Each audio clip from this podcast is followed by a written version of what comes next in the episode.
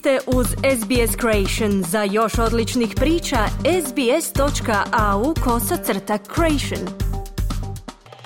U današnjim vijestima poslušajte, promatrači komentiraju tradicionalni novogodišnji vatromet u Sidneju. Danska kraljica Margareta II. najavila abdikaciju. I u tenisu Novak Đoković započeo sezonu pojedinačnim pobjedama i pobjedama u parovima na turniru United Cup.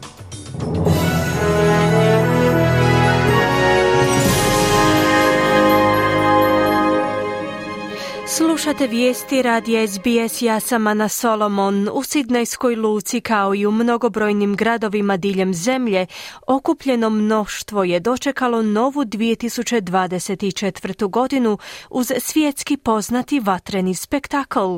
Osvanula je još jedna godina prepuna neizvjesnosti.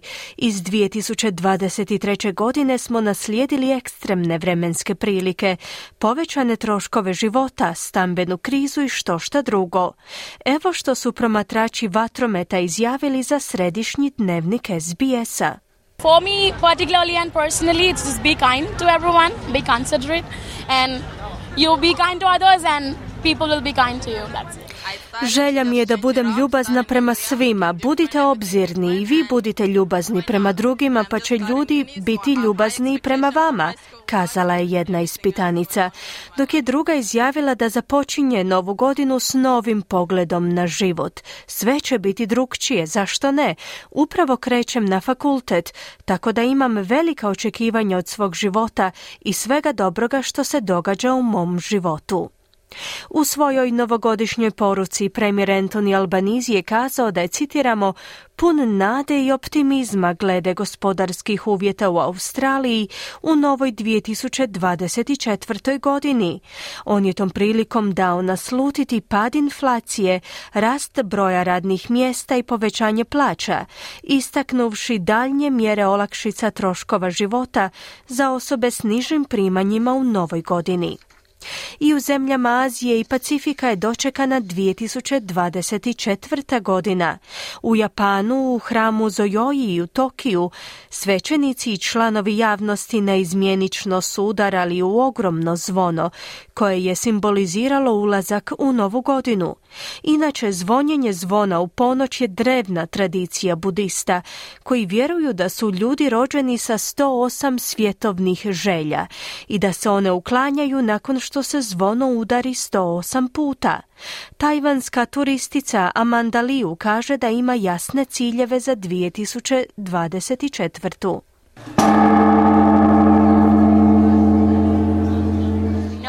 here some pray in a temple. The event is really peaceful. That's why we come. Došli smo moliti, vrlo je mirno i upravo zato smo ovdje. Molim prije svega za zdravlje svoje obitelji, a nakon toga slijedi molitva za uspjeh u poslu. A na trećem mjestu je želja da moj ljubavni odnos bude prepun ljubavi, istaknula je Liu. Danska kraljica Margareta II. je u svojem tradicionalnom govoru za doček nove godine neočekivano najavila abdikaciju. Radi se o kraljici s najduljim stažem u europskoj povijesti. Margareta II. će formalno sići s prijestolja 15. siječnja nakon 52-godišnje vladavine. Margareta je naslijedila svog oca nakon njegove smrti 1972. Naslijedit će njezin najstariji sin, prijestolonasljednik Frederik X. Inače, kraljica Margareta II. je poznata i kao umjetnica, koja djeluje pod pseudonimom. Ona je naime ilustrirala danski prijevod serije knjiga Gospodar prstenova. U Demokratskoj republici Kongo su 12 dana nakon glasanja konačno objavljeni rezultati predsjedničkih izbora. Iako su u izbornom povjerenstvu proglasili da je sadašnji predsjednik Felix Felix Šisekidi pobjedio velikom razlikom, rezultati su osporeni. Službeno Šisekidi je osvojio više od 73% glasova, ostavljajući sve oporbene kandidate daleko iza sebe. Međutim, logistički zastoj i netransparentno prebrojavanje glasova bacaju sumnju na rezultate. Prosvjednici su, su izašli na ulice Gome u ratom razorenom istočnom dijelu zemlje, protiveći se rezultatima izbora. François Kakule, jedan od prosvjednika, se obrušio na Denisa Kadima, čovjeka koji je organizirao izbore i objavio rezultate. Kadima has to go. Enough is enough. He has organized chaotic elections. Enough is enough. He's got to go. We don't Kadim mora otići, dosta je, organizirao je kaotične izbore, on mora ići, ne želimo ga, on je pustolov koji je postavljen na čelo izbornog povjerenstva. On mora otići da bismo mogli organizirati dobre izbore, pojašnjava Kakule. Stanovnici i liječnici u središnjoj Gazi kažu da su izraelski zrakoplovi pojačali napade na to područje dok bitke bijesne kroz gradske ruševine i izbjegličke kampove u ratu za koji je izraelski premijer Benjamin Netanjahu kazao da će, citiramo, trajati mjesecima. ovi komentari daju naslutiti da nema odustajanja u vojnoj kampanji u kojoj je do sada ubijeno tisuće ljudi i sravnjen veliki dio Gaze, dok je njegovo obećanje o ponovnoj uspostavi izraelske kontrole nad granicom koja dijeli ovu enklavu s Egiptom pokrenulo novi val propitivanja o konačnom dvodržavnom rješenju. U jučerašnjim zračnim napadima su pogođeni Al-Magazija i Al-Bureija u središtu Gaze, prilikom čega je u jednoj kući usmrčeno desetoro ljudi, dok su mnogi drugi natjerani na bijeg u grad Rafa na granici s Egiptom.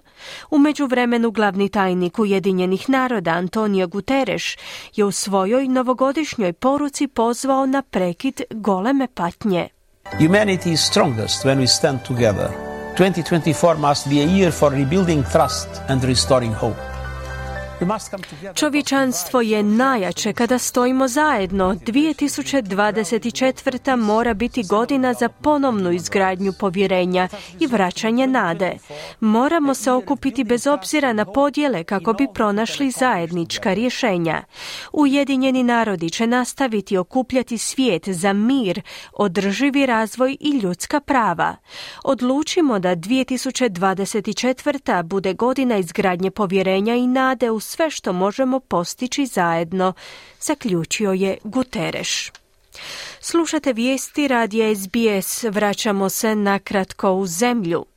Pretpostavlja se da će snažne oborine tijekom današnjeg dana pogoditi dijelove istočne obale Australije, dok se poplavom opustošene zajednice pripremaju za naknadne poplave. Stanovnici krajnjeg jugoistoka Queenslanda, uključujući Gold Coast, Kulangatu, Planine Tambourine i Springbrook su sinoć bili na visokom stupnju pripravnosti, budući da su za ta područja izdana upozorenja o teškim intenzivnim oborinama. Iz Zavoda za meteorologiju kažu da u vremenskom razdoblju od 3 do 6 sati očekuju između 80 i 160 mm kiše. Ukupna količina oborina bi u nekim područjima tijekom 24 sata mogla premašiti 200 mm.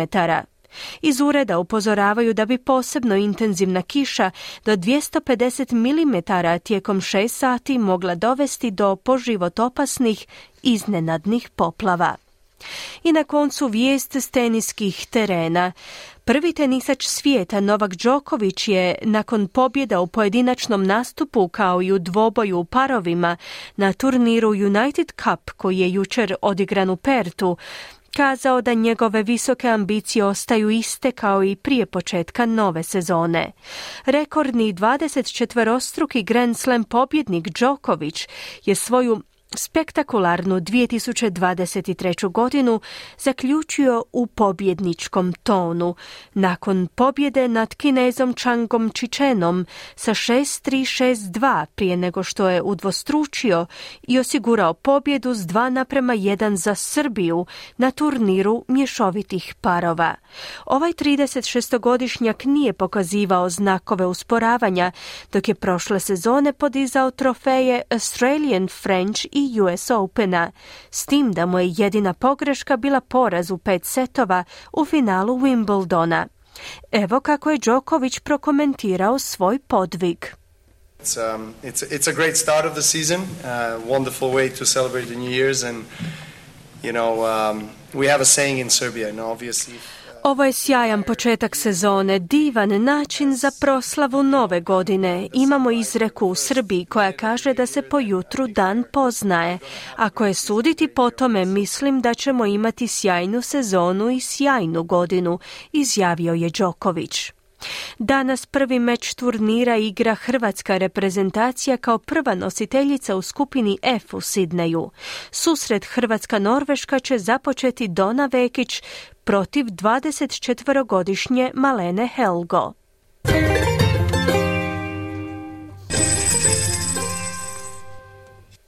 Danas jedan australski dolar vrijedi 0,68 američkih dolara, 0,62 eura te 0,53 britanske funte. I na koncu kakvo nas vrijeme očekuje tijekom današnjeg dana u većim gradovima Australije.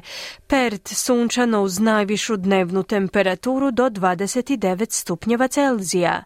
Adelaide sunčano te 28 stupnjeva. Melbourne uglavnom sunčano i 25 stupnjeva.